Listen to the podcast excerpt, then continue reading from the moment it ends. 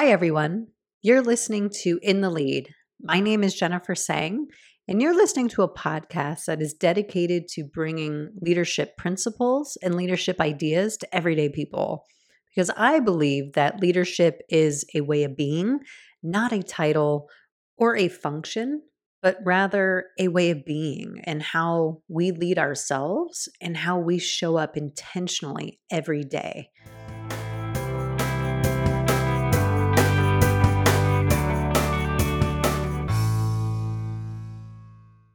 Welcome back to the In the Lead podcast. I'm really excited for episode number ten today because I got the opportunity to interview Steven Diaz, and I've known Steven for quite a while now. He's another um, person I met in kind of the Twitter sphere over the last couple of years, and we're just always having great conversations on Twitter, and Steven's always so positive and has such a great message to share with people, and I know he has a lot of great rich experience as a leader and as a salesperson in the retail space. So I'm really excited for you guys to hear that conversation today, where we talk about a topic that I think is really important. And it's the topic of understanding the difference between a manager and a leader. And I say that why that's an important topic, because I often hear the two words interchanged a lot. Like, once you become a people manager, then by default, you become a leader. And I know that there's a lot of people who have that perception. So I'm here to dispel that perception today and talk about some of the things that you can do.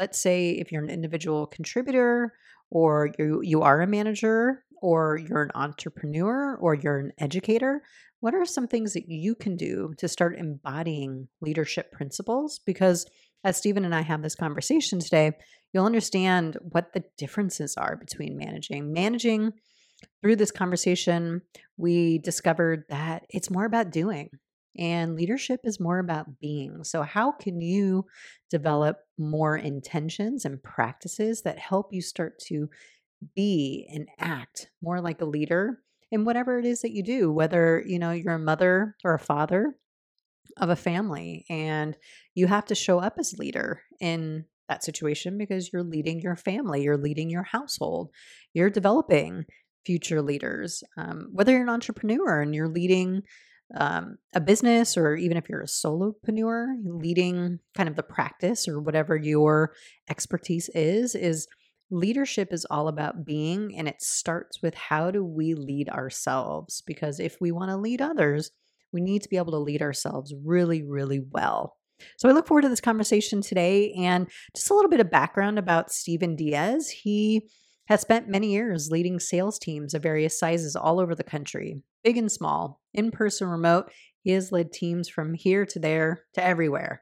He is also a creator and a leader, or as he says, just a little bit of everything.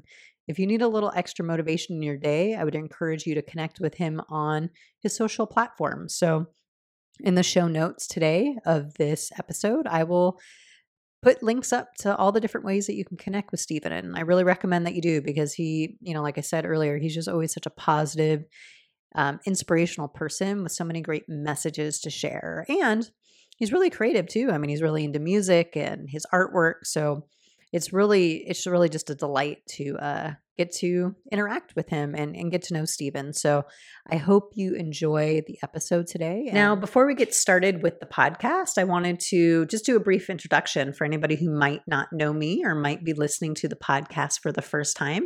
My name is Jennifer Tsang, and I am an I C F certified leadership coach. So I work with executives, manor, managers, aspiring managers, and everyday people like entrepreneurs, um, people in the medical field. I work with people who want to develop that deeper level of consciousness into their leadership, and specifically around mindfulness. So I wa- I work with a lot of folks who want to really discover that and really build new intentions, new practices towards having more of that mindfulness, so that you can find more value and enjoyment in your everyday life. So if you want to check me out and get in contact, you can visit my website. It's w w w dot coach with insight dot com. It'll also be in the show notes um, if you want the direct link. You can also find me on LinkedIn and Twitter. Um, I host a community uh, chat every Wednesday at five o'clock Pacific called Leaders Chat. And if that's something that you're interested, come on over and check us out. We're a fun bunch of people who like to have fun and just talk about leadership. So there's always a lot of great insights. So without further ado, here's my conversation with Steven. Hi, everyone. Welcome back to the In the Lead podcast. My name is Jennifer Tsang, and I am here today with Steven Diaz. Welcome, Steven. Hello, hello. Happy to be here. Thanks for yeah. inviting me. I'm glad I'm glad we could do this conversation. Um, I always love, Steven and I met um, over Twitter. I think it was like last year, right? Sometime yeah, year. yeah. Right before everything kind of got a little chaotic, you and I yeah. kind of linked up on some different Twitter chats. Yeah. And I've just always loved your perspective. And I know that we often will have very long conversations about leadership. So Um, I'm really excited about our conversation today because we're going to be talking about what is the difference between being a manager and being a leader. So that's our topic for today. But Steven, if you don't mind just telling the listeners, you know, maybe in a couple of minutes, who are you and who who is Steven? Yeah, well, again, thank you so much for uh, allowing me to join you on your fantastic podcast. I'm super thrilled and, and really love listening to all the things that you're putting out into the world. And you know, I just very appreciative of you. So a little bit about me, you know, I've spent ab- about two decades um, in various different organizations, you know, managing small teams of, you know, five to ten people all the way up to five hundred plus, and then really have been just kind of obsessed with, with leadership behaviors the whole time, just really looking at how to think a little differently as a leader, how to inspire, motivate, and help others, and, and really bring to life the teams that we're able to manage. So, you know, I've just spent a lot of time thinking about leadership, doing a lot of leadership kind of stuff myself. I've got a big background in sales and retail, and kind of now in a transition where I'm really unlocking uh, the other side of, of, of me, the you know, the other things that I'm passionate about, and dipping into a lot of the creative things that I'm, you know, interested in. And so I spend a lot of my time working on various types of artwork and uh, playing a lot of different instruments and allowing myself to be free to do the things that I want to do and love to do.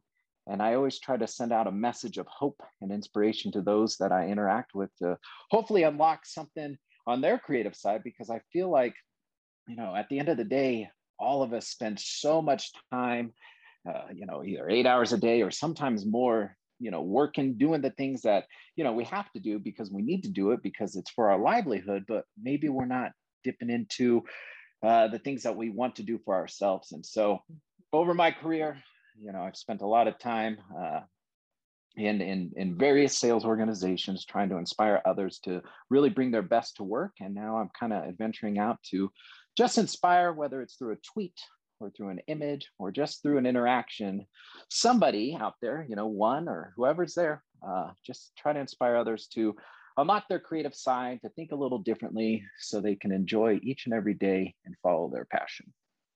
That is awesome. Well, I can definitely co-sign that because I've, you know, often been inspired and just in amazement, you know, at the artwork that you posted. I just think it's so cool. And I can definitely see that creative side of you. And, you know, I appreciate all of the inspiration. There have been many days where I was just like, er, I hate the world. I can't do this. And then I see one of your tweets and I'm like, okay, I think I can do it now. Like, it's just always had this uplifting, um, you know, inspirational uh, kind of energy. So I always appreciate that from you. Um, oh, well, thank so you. It's really awesome. So when we're talking, so over your career, right, having worked in sales, like you mentioned, in small teams, large teams, what would you say is the difference between a manager and a leader? Well, I think it's it's pretty easy to start that if we all jumped on Glassdoor, we went on LinkedIn and looked for a job, you're not really finding titles out there that say leader.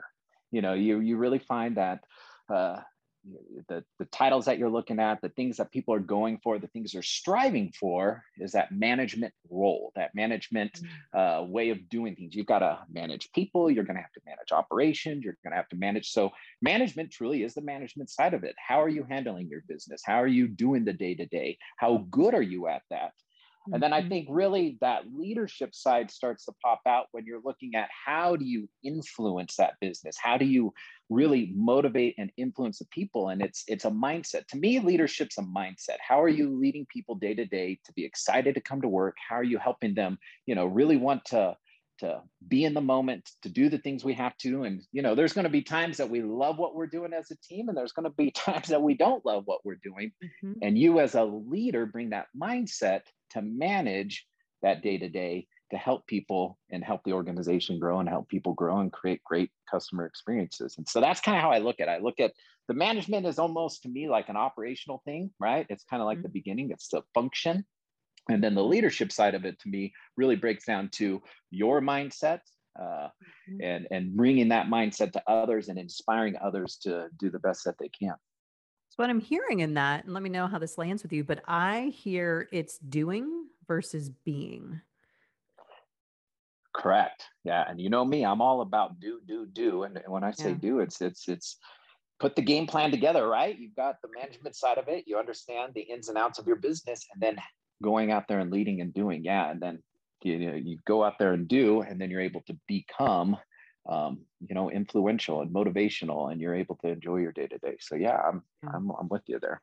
Yeah. I mean, I definitely agree with that from my perspective as well. I feel like it's a way of being, right? Or like a mindset. It's something that no matter your title, no matter, you know, what industry you're in, no matter what you're doing, um, you can be a leader. And I personally happen to believe that leadership starts with self. So usually, you know, how well can we manage ourselves is pretty indicative of how we lead and manage others. Um, so uh, developing that kind of internal kind of really knowing yourself well, to me, the great leaders all know themselves really, really, really well. Um, and that just is, is an extension of how they lead others. Very, very true. And, and you don't have to have a fancy title to be a leader either. And that's mm. the other part of it, because if it's, it's, if it's a state of being, it's a, it's a state of, you know, how your mindset is, where, what, how you're bringing yourself to the table in any interaction. I mean, anyone can mm. be a leader. And I'm really a big yeah. believer that anyone, anywhere can lead, lead. And you can, because when you're leading, it's, it's, it's leading somebody to something else. Right. Right. And mm-hmm. you can be helping somebody just lead them to a better mindset for the day because they interact with you. And mm-hmm. that's, that's leadership. I mean, you can, you can lead somebody to, you know, you, you you're in line at the, at the uh, grocery store, and you've mm-hmm. got the, the clerk there who's had every single person come through, and it's just swipe, swipe, swipe, put in your credit card. Mm-hmm. Thank you very much. Here's your receipt. And you can lead them and inspire them through your interaction and be a leader mm-hmm. for them of hope. You can lead them to hope. You can lead them to a mm-hmm. smile. You can lead them to something just a little different than what they were expecting, because you went through their checkout. You brought your energy, your mindset, your positivity to that mm-hmm. inner, to that person. And now you're leading them, and you have no idea the ripple effect that can come from that. That's the beauty of, that's the yeah. beauty of leadership, is there's a ripple effect that happens. You might not see it, mm-hmm. but you can leave an impact on somebody and lead them to a change in their own mindset just by you showing up, being present, and leading, leading your life, right? Going off what you mm-hmm. said, yourself, leading yourself mm-hmm. in a, in a way that's, that's what you believe in and what's good for you. So, yeah. So I'm going to say hashtag preach. I'm like over here, like, yoo-hoo. Yeah. I mean, you basically took all the words out of my mouth, right? I mean, I, I agree wholeheartedly. And for me, it's almost like the managing is the doing, and it's like the results, right? It's the, we can see these tangible results. Great managers know how to manage their business extremely well, right? So you see it on a piece of paper. The leadership though, it's a little bit more tricky, right? Because I don't think you necessarily see direct results, maybe something that you could put on a piece of paper. But like you said, the ripples are so profound that we may not ever realize, right, the impact that we're having on a single person or even a community. I mean, you have no idea. So it's almost like this thing that you can't really, you know, feel uh, or see or really have a tangible example of, but like, it's just something you can feel. I don't know. It's always been this, like, you can just feel it um, when you're in the presence of great leadership. Yeah. And, and, and, and it, anyone can learn to be a great manager. That's the truth mm-hmm. of it. It takes a lot of training. We can throw you in a lot of webinars. You'll figure out how to be a good leader, and you'll mm-hmm. light the fire underneath you if your results aren't there. Mm-hmm. But those who are able to learn their roles and then start to lead people, the ripple effect is, is you're impacting people. And it's, it's, it's, it's not that we're talking about it like, oh my gosh, you motivated me today, so therefore I'm right. going to do better. It's right. you see it in people's eyes. You see it mm-hmm. in their, in the way they walk, in the way they talk, in the right. way they bring themselves to work, in the way they, they present themselves, because they have a leader who believes, who can inspire them. And that's really the ripple effect. So you're right. It's not tangible. You're not putting it into an Excel file and tracking and trending it every day, right? Right. Right. You hear a lot about behavior coaching. So what's the behavior behind this? And what's behavior? And I think that's mm-hmm. really where, if the good leaders go out there and they're looking at behaviors mm-hmm. and they're looking, it's kind of like they're standing at the edge of a, like a, you know, you're, there's a pond mm-hmm. and leaders are looking at the different behaviors, and they just kind of throw a pebble in and watch the ripple effect and hope mm-hmm. that, you know, that moment of inspiration ripples inside that individual mm-hmm. to allow them to kind of unlock themselves into doing what it is they need to do. And, and yeah. inspiring people is huge for me. And I think that's really where the success comes from um, with great leaders, is they're really able to hit that, hit that string inside somebody mm-hmm. um, to unlock them to be able to say, not only am I doing this because it's my job, but I'm doing it because now I'm good at it. Now I believe in myself. Now this is something mm-hmm. I want to do. This, this mm-hmm. is now I'm comfortable in, in where I'm at. So I think that's where that comes from. Yeah. I mean, it sounds to me, um, at least on the surface, it feels a lot easier to manage versus leading, because there's so many different factors and things maybe that you can't control when you're leading um, in that way. But when you're managing, like, let's say a business or even resources mm-hmm. within a business, you have very logical, let's say, options, and you can, yeah, you can teach people, people can learn, almost kind of like a machine, right? But yep. it's all that, all those soft skills, right? All of those intangibles that we, you know, there's a lot of books, there's a lot of courses, there's a lot of work that you can do, but it takes almost work that you can't really see or, again, quantify. So therefore, it, for me, it just feels like it makes it so much more difficult than learning a business, learning to manage it really well. Um, so that's where I see the differences too. It, it, it, you're you're one hundred percent right. It's it's just like a machine. I mean, anyone can take a checklist and mm-hmm. open up a business, you know, open up a mm-hmm. business, go through the business, go do it. But that doesn't guarantee that you're going to have great customer experience, which is going to create comebacks. You know, people coming back. That doesn't mean that your employees are going to be inspired to do a great job when they're mm-hmm. none of that. You can say, "Did I check in with my associate today? Yes. Did I do this? Did I do?" And you can checklist your way to checking out. And that's kind of how I look at it. Checklists are the best way to get you going, to get you understanding the role. But eventually, mm-hmm. if you're only dependent on that checklist, you're eventually going to be checked out. Mm-hmm. Mm-hmm. You're not going to be looking at the behaviors of your business. You're going to say, I did this. I did everything on my checklist, mm-hmm. but I'm not getting the results I wanted. But I should be, because I'm one hundred percent done with my checklist. And that's kind of where I think of, like, to build your machine, you've got to have that flow. You've got to have the right way, right? Get your checklist, figure it out, understand the ins and outs of your business, understand how it's going to run operationally. Mm-hmm. But then you're going to have to put your presence into it. You're going to have to bring your energy, your mindset, your motivation to grow that business, because anyone can follow a checklist, but that doesn't guarantee that it's going to be successful. Yeah. People are not checklists, right? I mean, I think people can do checklists, going back to the doing, right? But you can't really be yeah. a checklist. So it's like, no, yeah, I, I feel like, yeah. And I mean, anyway, we can get into a lot of psychology talk around that, but, um, but uh, you know, one thing that's popping into my mind as we were talking was it, it's, uh, it's fascinated me for quite some time, actually, where a lot of managers will kind of put a title on themselves and say, I am a leader. Like, just because I am a manager, therefore that now equals I am a leader. Somehow we've gotten to this place where we interchange leadership or leader and manager a lot, or almost like leadership leaderships only want to become like a people manager. Where do you think that mentality comes from, where it's, we now assume that because I manage people, I'm a leader? Well, I th- you know, I think it's, you know, going from that individual contributor to that management, to that, to management or leader, however you want to look at it. You know, first off, they've worked so hard probably to get there. And I think there's a lot that comes with that. There's a lot of pride. There's a lot of excitement. There's a lot of, I'm doing well at this, or I was a great individual contributor, therefore I should be a good leader.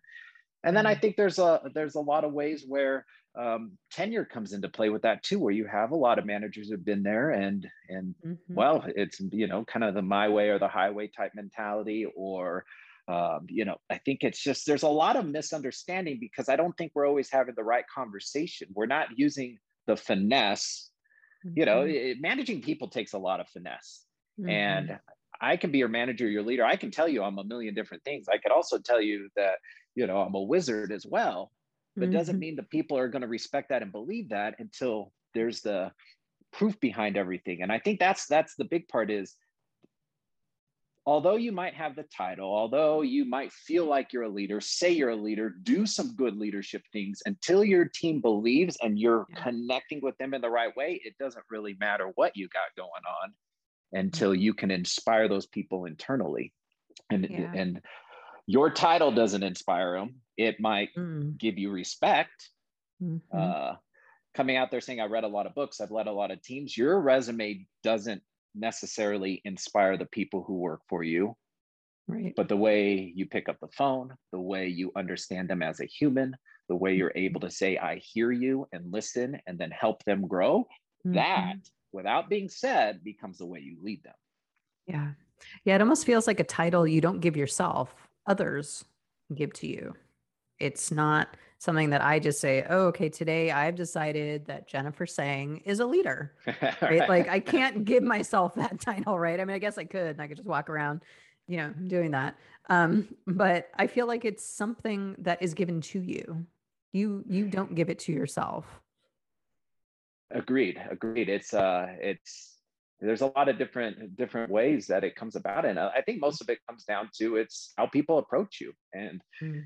you'll, you kind of start to feel it. You get asked for advice that's outside of the norm. You get asked mm-hmm. for how to do things a little differently. You become a go-to expert in certain things. And it's not about how do I do this function? It's how do I get better? And it's all those complicated psychological things where Or people just coming to you just to be heard because they they feel like it's safe. But people come to you for advice a lot when you're a leader, because you're going to be able to point them and they trust you. And I think also that leadership component comes with trust. And oh, so yeah. just because you're a manager doesn't mean people mm-hmm. are going to trust you. And just nope. because you say, I can lead you and give you the right answer doesn't mean people are going to trust you. You've got to put, put the proof in it. And that's where we see thought leaders, you know, the ones who grow and do well, right? They write. Mm-hmm. Most of the thought re- leaders out there, they write a book first. Here's all my words of everything I believe. Then they go out there and talk about it, right? So there's the proof mm-hmm. of the pudding, and then there's results from it because people have actually implemented what happens. And that's the mm-hmm. same way it's going to work for somebody who's a leader in an organization. You can have a team of five, a team of five hundred, team of ten thousand, but you start building your book in your way with your emails, right? Your conference calls. You start mm-hmm. building it with the way you interact. And that's the basis. And this is what I believe. This is how we're going to do it. Then you build that trust factor into it. And then the team's, okay, you know what? Well, this is what the email said. This is how this worked. I can believe. Mm-hmm. I have faith. Um, mm-hmm. And that's kind of how you build your credibility. And then before you know it, you're not having that ridiculous turnover. You have people who um, seem excited to come to work and are doing better, and and you haven't really changed a lot of your operations, but suddenly your performance is lifted because there's trust, there's understanding within the, the team.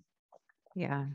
I find that a lot um, when, especially around performance or engagement or any of these other metrics that we, we track, I find that corporations, instead of turning to leadership, they turn to management. And it's about, okay, let's say our engagement numbers were only forty percent.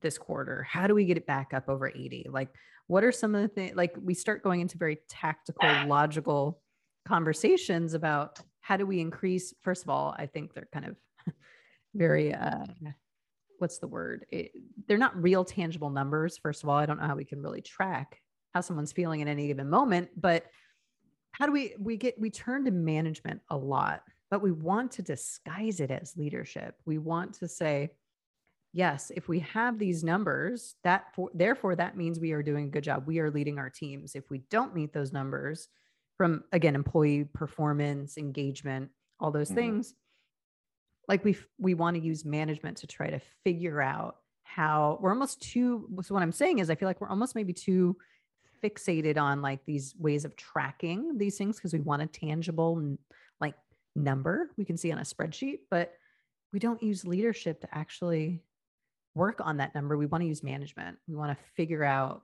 we want to, we want to do right to get that, that needle to move. Um, yeah. And, and, you know, it gets complicated, right? Especially when you have big organizations and you've got so many different components. And when you're looking at, you know, the thirty thousand view looking down, all you're seeing is the spreadsheet. You're not seeing those mm-hmm. day-to-day interactions. You're not seeing all of the stuff that needs to go on behind the scenes. And so in a perfect world, you could give leadership training that people would be able to understand, implement quickly. But leadership comes down to, it's no different than learning an instrument. You have to practice mm-hmm. at it. You have to try to say, I'm an empathetic leader, go out there and do things that aren't empathetic. Mm-hmm. And then see that result and change it. No different than um, it's it's it's kind of like in the sales world, right? Mm-hmm. You know, if everybody followed the exact sales script and everything like that, then we'd be selling great. Well, everybody's saying it on the paper; they have their script, mm-hmm. but then you got to take the script and start to change it to your personality and to the things, and use your experiences and draw all that into it. And I think that's where we all run too fast. Businesses run too fast. We all want to grow, grow, grow, go, go, go. And so mm-hmm. the easy way to do that is this number's wrong. These things will fix it and let's go mm-hmm. get it done. And, um, you know, it'd be great if in a world where we could have everybody take a lesson, learn how to be a leader, go out and do that. But it really takes internalizing it for yourself, going through, like you said earlier, you've got to work on yourself to become that mm-hmm. great leader, and your organization can't go out there and fix that component. They can teach you how to be a leader. They can give you all the behaviors. They can give you all the things, all the tools you're going to need, but it still comes mm-hmm. from within. And you have to oh, yeah. say to yourself that this is the type of leader I want to be. Plus, the other thing about leadership is everybody builds the leader that they are mm-hmm. around the leaders they've had, the good ones and bad. Everyone can tell you the worst manager they ever had. Everyone can tell you the best leader they ever had. And oh, I guarantee yeah. you, if you took that leader, you took, and you look at how that person manages and leads, you're, if you were able to go back in time and look at all the managers that a great leader had, you'd say, you'd be able to pinpoint and say, these are the things they do because of this person. Here's the things mm-hmm. they do because of this person. This is why mm-hmm. they don't act this way. No. And if you could go and, and and I think that's the unique part about it is we all are able to bring these great components from all these different people we've worked with, who we've worked for, um, uh, even teachers, mentors. I mean, your yeah. coaches growing up, if you played sports, there's so many different ways that you're learning leadership competencies, mm-hmm. which is why when you're in high school and want to go to apply to a college and you're writing your college essay, they're looking at, well, how are you, what leadership competencies have you done? Yeah. That's great that you were on this team, but tell me how you led this team, right? Mm-hmm. And so we're yeah. learning it without knowing it. And so yeah. I'd say it starts earlier, like focused on the, on the younglings. That's where yeah. we focus. And if we want good leaders in the future in business, and we've got to focus on the, the leadership competencies way early on and yeah. have that be something that's more than just an extracurricular activity because you decided to do it. And now you've got only a handful of people in that one school doing it. Mm-hmm. Half of them aren't ever going to pursue it. And, and you've got a small bucket that keeps growing all the way up. So I think it's just a right. whole bunch of that. Yeah, no, I think that's true too. I mean, I also think there's systematic and fundamental mindset changes that need to occur as well. Because as you were talking, I was thinking, especially about young people and especially about coming into a career and trying to really grow and become either manager or executive in an organization, it's how we view and how we tie worth to the things that you do. So for instance, in, in business, at least from my experience, most executives, if they're looking at people on who should we promote or who should we give more responsibility to because we trust them, because you know, they work well with others. It's usually the people who are loud, people who also are very visible, right? In air quotes. I, I just love when we talk about visibility in organization, yeah. because that just basically means you're out there kind of pumping your stuff and you're right. very, but it's all so ego driven. It's all, and it's all so results tangible, like, and I always say perceived results because I love that in business because it's never the same and it can be one thing one day and something else the next, but these perceived business results that make you look good, maybe to your bosses. And then, but so we're rewarding people on that. We're basically saying, these are the rules of the game. You want to become more powerful in this company or this organization. These are the things that you need to do, which is going completely against like what leadership really is. We're not telling people, go be nice to people, go show empathy to your coworkers, go, you know, treat people respectfully. It's more of, you know, know what results can you, can you provide us? Um, so that's where I see like the big gaps. Like when in people in management, it's like, you got to management because you were playing the game and doing all the results, but you totally just stepped all over so many people and burned so many bridges. Like, there's no, how could you be a leader? Like, I don't even know how that's possible. Like, you built such a bad reputation. So I see a lot of that too. I feel like systematically, like we just are so focused on results that are just so tangible that if we're not looking at the other side, there's no wonder we have no leaders then. I mean, we're not really setting the rules up for people who are great leaders to really be successful. Yeah. And, and, and it's, it's typically, it's that taking the best individual contributor, somebody who previously was doing in that one bottom down role, you know, the one mm-hmm. right below, and then we throw them into this big, big role now. And now it's overwhelming. And now their fear kicks in. So mm-hmm. no longer are they able to hold on to the things that were making them great before. And now they've got fear because, well, first off, they're yeah. probably getting a bigger paycheck. So they want to hold on to that. Uh, they've mm-hmm. got the responsibility of all these people. And so fear instantly kicks in because I'd say a lot of times we don't prep a lot of people in a lot of different places, you know, in different ways I've worked is we don't prep them for that next stage early enough. No. I think that plays into it. Mm-hmm. I think also uh, uh, there's a lot of, you hear a lot, especially in a sales world of, you know, this is, and especially coming from a retail background of, this is your box. This is, pretend that this is your, you're the C E O of your own company, right? I can't tell you how many times I've heard that. Pretend you're the C E O of your own company. Pretend this is all yours mm-hmm. until the results don't match. And then it's not pretend it's all yours. And all right. of that starts to fade away. And I think that plays into what you're saying. It's, mm-hmm. we kind of have to remember that ultimately when we're working for somebody else, at the end of the day, it's the duty of the manager to ensure that the results are met. And I think that mm-hmm. a lot of people, because they don't hit the results, they want to say, I'm a quote unquote leader. I'm influencing mm-hmm. these people. I make them feel good. Sorry that mm-hmm. my results aren't here. So I think it's also, it's a balance, right? You have to be able yeah. to say, I'm making my results here. It, it, basically, how I kind of always looked at it was, this is whatever it took for me to be one hundred percent of my K P Is. That's mm-hmm. the manager in me. I need mm-hmm. to make sure I manage my business to one hundred percent K P Is in all these buckets. Once mm-hmm. that's achieved, then I'm free to go lead and push that lever and move it higher than the one hundred percent. But if I'm not at one hundred percent, if I'm rolling at an eighty percent at something, if I'm not hitting mm-hmm. in my mind that one hundred percent, you know, the K P Is, and, and in my mind that I was failing if I wasn't at one hundred percent of those K P Is. So I would look mm-hmm. at it that way of, that's my job as a manager. My job is to manage the business to one hundred percent K P I in these buckets. Once that happens, then I'm free to kind of use the leadership competencies that I have, the influential, uh, motivational side of me, that creative side of me to now move that lever from one hundred percent to one hundred fifty percent, and then be able to go and have stretch projects and get people really set up for the next level and do all those extra things that come with the leadership side. But if you're not hitting Mm-hmm. if you're not managing, then you're definitely not leading, is kind of mm-hmm. also how I look at it. And so I think there's a lot of that that plays into it is you have to realize it's a balance between the two. Yep. Yeah.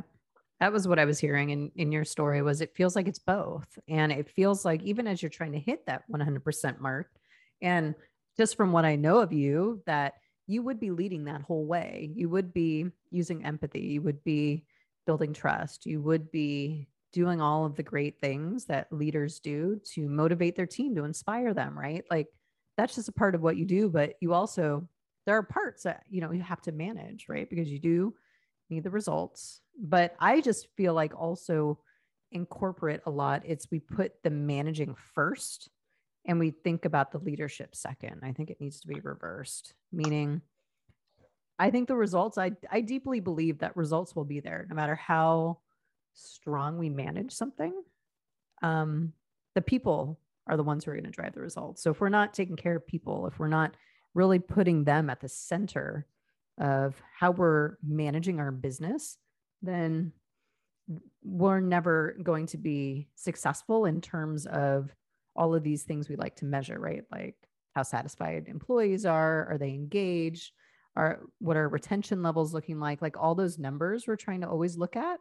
We're not yeah. manage if we're not putting people at the center of that, then what it, what does it mean to to hit one hundred percent of your K P Is, right? What's the meaning one hundred percent behind that? Yeah. I mean, yeah, so I feel like there's uh, again, systematically, I would I mean, in my lifetime, I would hope we see this mentality or this mindset shift away from kind of the metrics and the results first and more of like the leadership and the people aspect first. And that's the big lever that's driving everything. And I know, I mean, just from all of our conversations, Steven, I know that's exactly the type of manager you would be.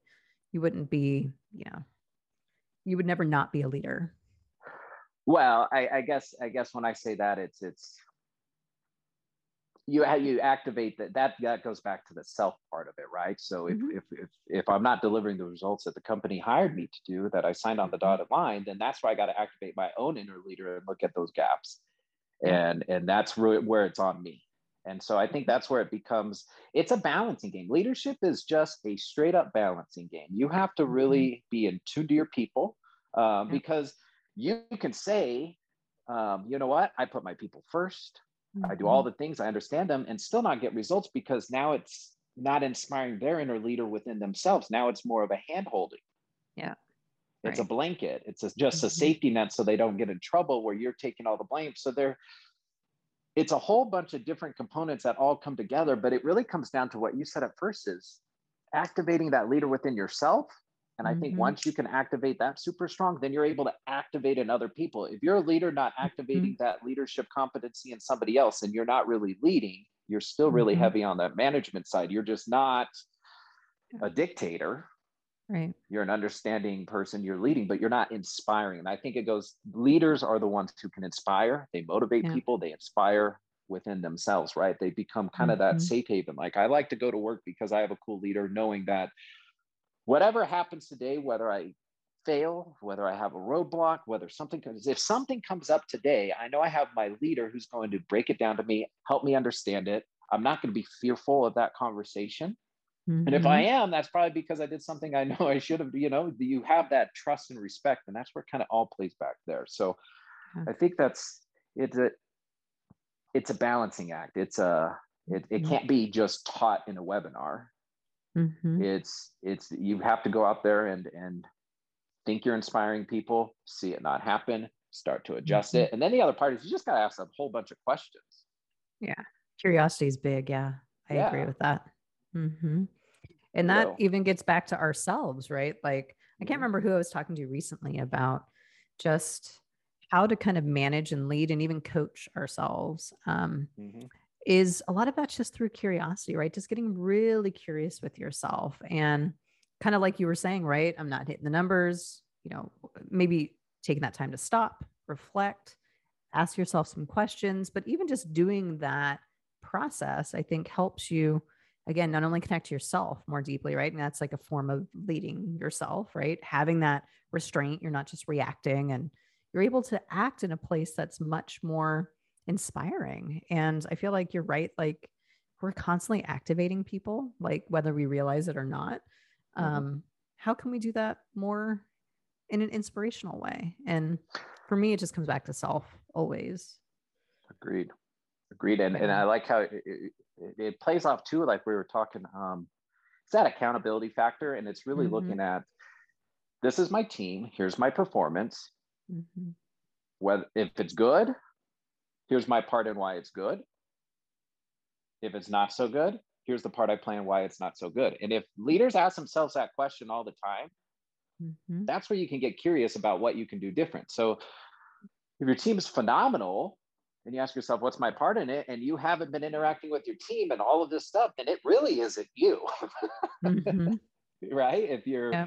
avoiding the phone calls, if you're doing the stuff that's not, you know, inspiring them, and then they're really out there leading their own, maybe you set them all up for success, but could you imagine how great that team and you would be doing if you got a little more involved? Yeah. Right. And then the same flip side goes to a struggling team. Mm-hmm. Mm-hmm. My team's struggling. Well, anyone can point fingers at the bottom performer, and mm-hmm. everybody can say you're only as strong as your l- lowest performer, or whatever that saying is. But at the, you know, your team's only as good as the, your lowest performer, your bottom performer, whatever that saying is. Mm-hmm. If you really look at it, it's okay, well, my team's not performing. Mm-hmm. What's my part in it? What have I really been doing? Mm-hmm. Here's my bottom performer. What was yeah. my last one-on-one like? Yeah. What did we yeah. talk about? What was my follow-up? Go ask yourself a million different questions about mm-hmm. how you're interacting with your team, and then say, okay, here's the good things I'm doing. Here's the not so good things. And here's what I need to just do for myself to be mm-hmm. able to inspire my team differently, because obviously my part in this is A, B, C, and D. Yeah. Yeah. And that's the accountability piece, like we were talking about. Yep. Yeah.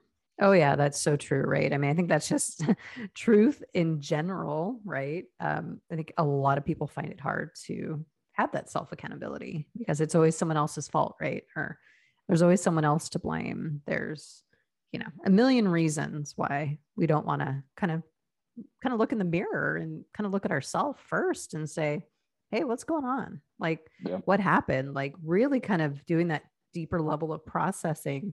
And then, you know, once you resolve, like you said, you, I start identifying, right? Like, you know, what went well, almost doing kind of like a postmortem after, you know, these things happen, and just kind of take a, yourself through that. And then I find it's just easier to have those then potentially difficult conversations with people once you've kind of already processed through a lot of that, because then ego's not getting in the way and you're not having that same reaction where it's like, oh, I just want to, you know, figure out what happened or blame them for something. You, you're able to be a little bit more grounded and be mm-hmm. able to come to that conversation with more curiosity. Um, I've just noticed that for myself, that, that that tends to help. Well, yeah, if you're asking yourself, okay, here's what was my part in it? What have I done, good or bad mm-hmm. or indifferent? And then you're going to a conversation saying, hey, okay, so you know what I was thinking about it. Mm-hmm. I was thinking about the last time we talked, and you can reflect back. And I think a lot yeah. of it comes to reflection. I think yes. we... It's very easy to go into a conversation and say, well, I told you, told you, told you, mm-hmm. and we discuss, discuss, discuss, but it's not reflecting. It's no. just a checklist of a conversation. Yeah. And yeah. if we really reflect, okay, well, how do you remember our conversation? Here's what mm-hmm. I was thinking about. What about this? Where were we at? Yeah. And it, and that brings in those soft skills. But if the leader's not asking the questions before going into the one-on-one, then it's not going to do anyone any good. The leader really has to say, you know, it, take that prep time. Like, mm-hmm. I think it's huge for leaders to prep before they go into a one-on-one with someone. Like, really yeah. mm-hmm. bring up your notes, do the research, do the, I mean, people spend hours of research to buy a T V, and leaders spend three minutes checking an Excel file before they go talk to the person right. who's running half their business. Right. Yeah. Yeah. And then hop and, on and say, what do you want to talk about today? Or whatever. You know how that goes when we're oh, not prepared. Yes. I'm blo- I'm smiling and just laughing. I like to have I do know. conversations with people, because I don't like to come across as somebody who's control. You know, no, what it is, is we're not prepped. yeah, that is true. I mean, I think that's a fundamental thing. And, and that's a great point, because a lot of what you're doing ahead of time is that processing. But I feel like when we're in If we're going in cold into a conversation, we're using that conversation as our processing time. If you've already mm-hmm. reflected and kind of done that kind of internal kind of like understanding of what's happening and what, what you want to do, it makes it a lot easier. And I love that you said, because I often use this as well, is just say, hey, I was thinking about something. Let me know what your thoughts are on this. And mm-hmm. what that also does is it leaves that person feeling empowered, because yeah. I believe, like, especially as a leader, we need to do more of this, where it's not about you giving them the answers. People, I believe, honestly, don't want you to tell them what to do, and they don't want you to give them the answers. Like, they want to discover it themselves. So how can we maybe frame up a conversation in a way that, you know, guides them in a certain direction, but they come up with either, you know, the lessons learned, or, hey, I was also reflecting about A B C, right? But helping them mm-hmm. also kind of identify it, see it, and own it is so powerful. I mean, to me, that's a big difference too between a manager and leader. I can easily tell someone, go do that, right? Or, you know, you obviously didn't do this really well, you need to do this now, right? But if you can help just hold the space for somebody and just ask very open-ended questions and maybe set it up in a way like, hey, I was thinking about something. Let me know what your thoughts are on this, or what comes up for you. Mm-hmm. It, they feel much more like, oh, hey, I'm a part of this, right? I'm not just a right. cog in the machine, or I'm just a robot. Like, no, Steven actually cares about what I think. And they might, again, come up with that realization themselves without us even having to say a word. Like, that to me is like the really powerful conversations. And again, when people kind of have these ideas themselves, they tend to be more empowered, and then will take action. Mm-hmm. And it'll make your life so much easier. But again, I think that gets back to kind of self-management, making sure you're taming your ego, making sure you're really processing and using that curiosity. Um, There it is. Like, I was hoping you'd say that. Yeah. Yeah. But of course. Yeah. I mean, it's so much of it, but how much are we leading more with assumptions or directives mm-hmm. or, and not with curiosity? I mean, I see it every day and I'm like, wow, we'd be so much more productive, I think, if we could just be a little more curious. Um, but yeah, it's hard for some people, I think. And if you're not managing your ego or managing yourself well, um, then it makes it almost impossible to be in that space. Well, and, and it comes down to what kind of leader do you want to be? And, and some really just want the paycheck and the title. They want whatever that is. They want, you know, there's, there's so many components that go to that. But if, I really like what you said about the curiosity, because if you can keep your people curious about their own development, yeah, mm-hmm. keep them thinking like, okay, okay, so I did do this and it did work. What should mm-hmm. it, And I think that's where that open door policy comes into play. Like, come with me, because come, come, come through my door, ping me all you want, because you're so curious about getting better, not because you have a problem, this or the other, you can't figure something, you know, like, mm-hmm. I think we, we put it for, I'll answer any question you got. Mm-hmm. You can always ask me a question. I'm here for you. But if we spark their curiosity, where not only are they looking at how to get better at the operations side or whatever that may be, but they're saying, okay, now I'm thinking, I'm reflecting, it's three days later, boss, and I'm thinking about our one-on-one, and you left me with some stuff that I was supposed to work on, and now this had me thinking about this. And if we keep them curious about their own development, bring them in where we're partners together in their development, keep them mm-hmm.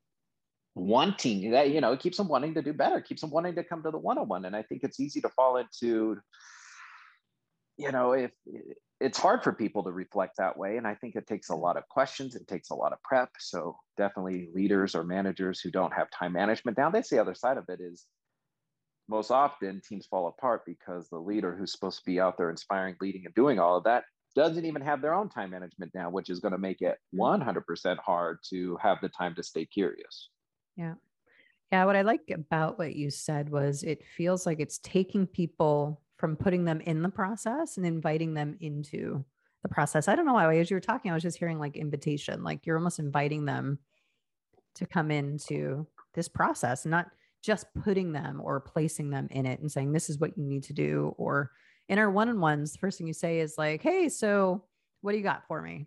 Um, I don't know that I've never been, that's never been my style, but I've had managers in the past that were very much like that. And it just feels like, okay, this is just a part of the process. Like, I'm just a part of it. I'm not invited into it. Right. Right. And it's, it's not, it's a story. It's, to me, it's a story. Like, like the, every one-on-one's a new chapter in a book that you're writing with that person. So mm-hmm. if you've got twelve direct reports, then you've got twelve books you're writing. Yeah. And you need your notes, and you need to be able to say, well, last chapter, you know, kind of like when you're watching the T V show on last week's episode. So last time we mm-hmm. talked, we talked about this. What are your thoughts on that? Mm-hmm. How did it go? Like, ask them what happened before we jump mm-hmm. into, this is what I need you to do today. And those okay. little things like the recap, the reflecting, mm-hmm. Mm-hmm. not only does it help them remember what you talked about if they didn't take their own notes, but also it shows them, hey, I'm paying attention to you. Uh-huh. Yeah. I care about you. You're mm-hmm. important enough to me that I remember everything we talked about. Mm-hmm. I remember that you had this event going on, so I'm making sure to bring that up. Mm-hmm. So I understand you as a human. I know what you have going on in your life. And that's yeah. the other part is I don't think we, there's a balance. But we have to understand our people as a human being yeah. before we can inspire them. And it, because mm-hmm. we've got to know to a surface level degree, their triggers, what's going on in their world, when might things go where we're, you know, the wrong way in their own personal life and stuff, and just kind of have a general understanding. I don't think you need to be anyone's, um, you know, therapist, mm-hmm. but you want to be somebody who generally understands them to a degree. I'm not here to be your best friend. I'm mm-hmm. not here to be your therapist, but I do generally understand you because I care about you that much because you're my direct report. And I think those yeah. kind of play into that too, where that reflection piece in a one, I, I mean, one-on-ones to me are the biggest miss because they're the most underutilized. I mean, we just mm-hmm. don't use them the right way in a lot of different organizations that I've seen. And that's speaking for everybody out there. But overall, I think one-on-ones, if you just took your one-on-one time, did a little more prep, mm-hmm. really did the general understanding of where they are in their personal life and did the, in last week's episode, here's truly what we talked about. Where are you with this? What are your struggles? What's going right? What's not going right? And have mm-hmm. that open door where they can say, no, I really didn't do this because I forgot, not because mm-hmm. it's metric driven, but because it was a behavior that we talked about, you know, and mm-hmm. have that safety where they can come to you and stay curious about getting better and then have you to guide them. So yeah. Yeah. One-on-ones to me are crucial, and that's really where you get the opportunity to mentor, to guide, because people now want their leader to be a mentor. They mm-hmm. want them to guide them. They want them yeah. to be tough enough, but also want them to be a teacher, right? They want them to say, no, you aren't doing this right, so they don't fail at their job and eventually get fired, but they also want you to be able to teach them. So you got to be a mentor. You got to be a teacher. Yeah. You got to be a coach. Mm-hmm. Yeah. Oh, yeah. I was going to say coach is a big one, too, that I... I'm a big advocate for. I agree. I mean, I think it, it takes a lot of different hats, and I mean, that's a whole other conversation, right? Like how we promote people into management has always bewildered me. Um, you know, that's, just, that's everywhere. Yeah, that's everywhere. Um, you know, so we're getting towards the end of the conversation, but I wanted to ask you, you know, what is one piece of advice you could give someone who wants to embody more leadership, or maybe they're a manager and they want to start finding more of that balance? What's one thing you could tell them that maybe they could do, or um, one thing they could start reflecting on or getting curious about with themselves to be more of that leader? It really comes down to starting to ask yourself a lot of questions. Mm. That's the number one thing you can do. Like if you just go sit in a room and say, what is it I want to do? What do I need to do? What would I love to do? What drives me crazy? What are my goals? What are my dreams? What am I good at? Start asking yourself a lot of questions. Be curious about yourself. Mm-hmm. What are my triggers? What drives me nuts? What keeps me up at night? What keeps my boss up at night? I wonder, right? Huh? How do I play a part in that? What's my part in that? Mm. And, and, and I would say that for me, the number one thing that helped me throughout the majority of my career um, has been, I journal those questions. And when I'm in a state of frustration, and I say the number one thing I would do is start asking yourself a lot of questions. How I would do that is just get a journal and start.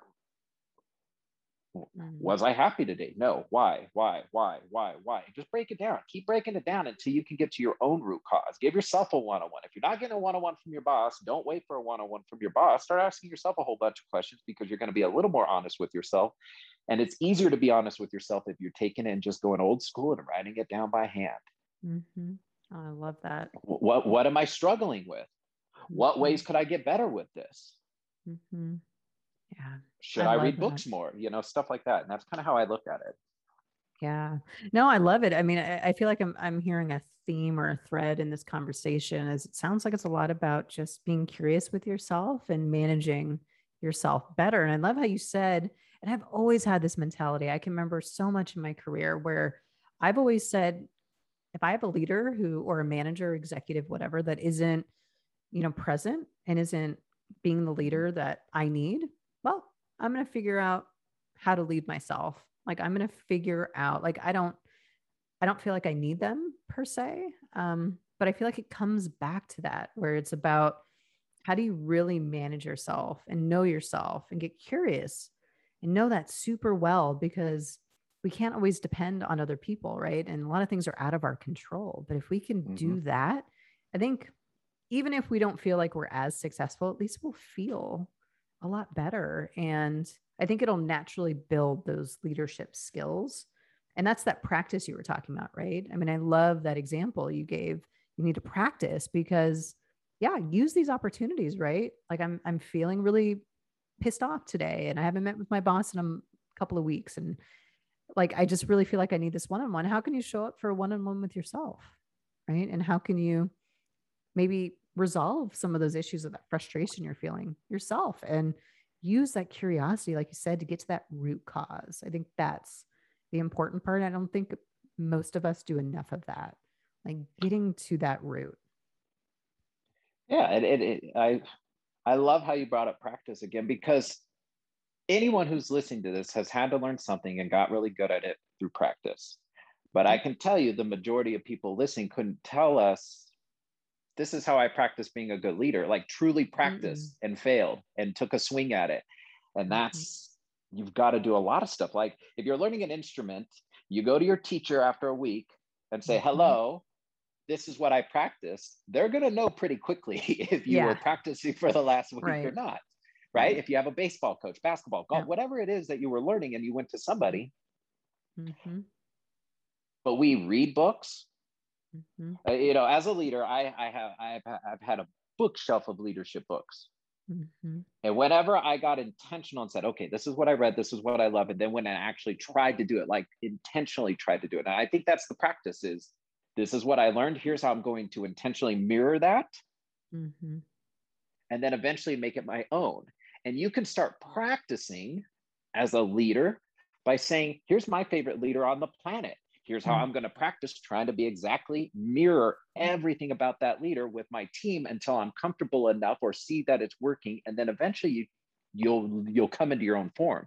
But I don't yeah. think we think about the practice that goes into being empathetic, or the practice that goes into listening better. We just say, yeah. I'm a good listener because yeah. I remembered one thing. I'm a good listener now. No, that doesn't, you got to practice these things. And I, to become a good leader, you have to practice. Yeah. And who better to practice with than yourself, right? I mean, even the listening, even the empathy, mm-hmm. you can really cultivate a lot of that just with yourself, right? Am I listening to kind of what's coming up internally for me? Um, mm-hmm. Am I showing empathy towards myself? Like, can I really feel, or am I numbing things, right? Am I, am I, or do I have a wall up that I can't really connect to or feel whatever is going on for right. us? For me, I mean, yeah. I mean, that's the work, right? Is like, you don't necessarily need other people or this perfect situation. It's like, we have stuff coming up every day. Like, just mm-hmm. start t- tuning in a little bit more and getting curious, and um, who better to practice with, right? Because, you know, you know yourself really well. And one other thing I just wanted to touch on real quick, because I heard you talking about it, and it was so important, was it sounds like there's a lot of vulnerability in leadership. And I suspect that that's probably a major reason why so many people struggle with leadership, because like you said, there, you know, sometimes you fail, sometimes you don't, you know, do whatever yeah. it is you wanted to do, right? You know, well, or, you know, whatever your expectation is. Um, yeah. I got you all pumped up mm-hmm. and we all failed together. Right. But that's right. where that accountability says, this is my part in it. So when I made this plan, yeah. you just got to be able to hold yourself accountable. And I think it's, It's huge um, when you're saying that, looking internally, right? You, you get curious, mm-hmm. you come up with these things, asking yourself a lot of questions and, and getting to the root cause, but then you got to commit to yourself and hold yourself accountable to do something about it. And then make yeah. sure that you follow through. So if you say, I'm going to be a good listener, here's the three things I'm going to do to listen better. Mm-hmm. And then you go into three conversations, like you've got to be able, if you want to be a good leader, then you have to say, you know what? I said I was going to remember everyone's name on the first time. I haven't been doing that. I said I was mm-hmm. going to, you know, those kind of things. Or I was going to use your name a lot more. And then mm-hmm. if you just let it go by the wayside, you're not doing the things. So you've got to hold yourself accountable. You got to be curious. Yeah. You've mm-hmm. got to do those things. And um, ultimately, the vulnerability comes from you're going to put yourself out there. Mm-hmm. You're going to put your, this is what I believe. This is what we can do. You're going to inspire. You're going to pump them up, and it's mm-hmm. going to go great. Or it might not go so well. And you have to be strong enough and reflect on your own to say, okay, this is how I'm going to go to my team to explain. This yeah. was my part in it. This is where I let yeah. us down. This mm-hmm. is obviously where all of you let us down as a team, as a unit. Mm-hmm. But here's where we have to go now. Mm-hmm. And then I think also that pulse check. Pulse check with yourself, pulse check with your team. I find too often that people make a plan at the beginning of the month, wait till the end of the month. Oh my goodness, everything went sour, right? Yeah. So those one-on-ones, have a pulse check with yourself. Uh, mm-hmm. journal, I mean, anyone out there who wants to be a better leader can go buy a journal right now and just start journaling questions mm-hmm. about themselves, commitments to themselves, hold themselves accountable, take real notes in meetings, mm-hmm. take real notes on one-on-ones, mm-hmm. and then create real plans for yourself. Anyone who goes out there and says, here's what I heard, here's the plan for myself, here's what I heard, here's the plan for myself, this is what happened, mm-hmm. will just grow overnight compared right. to any of their peers, because they're observing, learning, putting a plan together, and doing some work. And that's it. And that's really the difference. Is it takes a little work to mm-hmm. get a little better than mm-hmm. you were yesterday. Yeah. Yeah. And it's so true. And knowing that, just like with anything, right? You pick up a new instrument, you're probably mm-hmm. going to fail a lot in the beginning, right? Or it's going to feel awkward.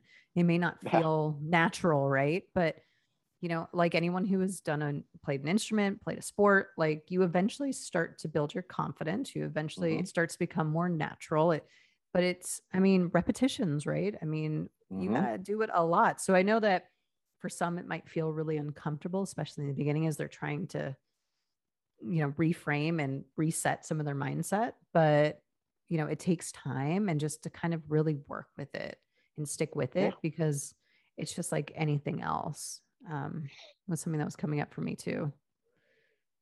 Yeah, you, you can, I mean, there's, it's, you do have to get uncomfortable to learn how yeah. to get comfortable. And then you're going to want to get uncomfortable again, because yeah. otherwise, basically anything you do, you're going to climb up a little bit, you're going to plateau. And when you hit that plateau, you got to climb up again, and then you'll hit a plateau and then climb up again. And that's yeah. really That's growth. That's growth. It's never just skyrocket to the top. It's, you know, you're going to fall and stuff like that. But if you really look at it like I, and, and, and it doesn't mean to go take on eight million things at once. It's here's the one thing I want to do. I really like how this person does this. So practice that one thing. I mean, you don't have right. to, you've got to know what you can or can't do. And if you don't have a leader who's doing that for you, then you mm-hmm. have to do it yourself if you want to get better. Otherwise, you're just going to live in frustration city all day long, and nobody likes being there. Nobody likes that. No, no, I agree. And do it for yourself. I mean, I think that's a great yeah. message too. I mean, why not? I mean, there's nothing really stopping you from mm-hmm. maybe just yourself. Um, but yeah, it's, it's been fascinating. I think, uh, I just want to say, thank you, Steven. I appreciate all of your wisdom. I think you, enc- everything you just said, I think encompasses everything that I've always thought and believed in, especially in you know, in the lead, the podcast is basically everything you just said, right? Like, how do we lead ourselves and find ways, right, to mm-hmm. be in the lead in our own lives, whether it's through journaling, like you said, or some people like meditation or, mm-hmm. you know, there's so many, whatever works for you, like, but start developing those practices so that you can put yourself in a position where you can be in the lead and not, you know, controlled and dictated and living in this reactive world, but being more proactive and acting in ways that are in alignment to who you are and yeah. what you're passionate about. And, you know, you're basically your true, your true self. Um, you just have to go out into the world and be you. Yeah. And there you sometimes go. Simple. It might feel a little funny. Yeah. It might mm-hmm. feel a little funny. It might be a little weird. It might be a little, people might look at you mm-hmm. a little funny when you're trying to learn how to be a leader, because you're doing, you are you, mm-hmm. trying to lead your own way, which nobody has ever seen before. You're a one of one. Mm-hmm. Yeah.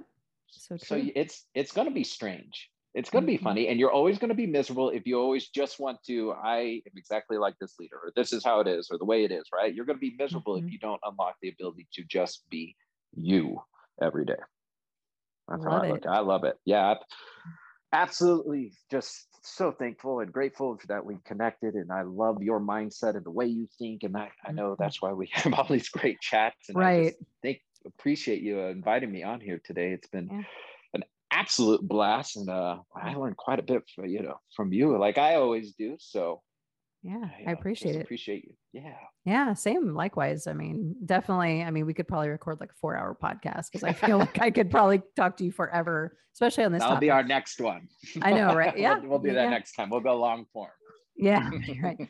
Well, maybe break it up into different segments, but yeah, no, um, I appreciate your time today and kind of giving us your, you know, and all the listeners, your perspectives on leadership. And, um, yeah, I hope that we do have another Steven Diaz uh, episode in the future.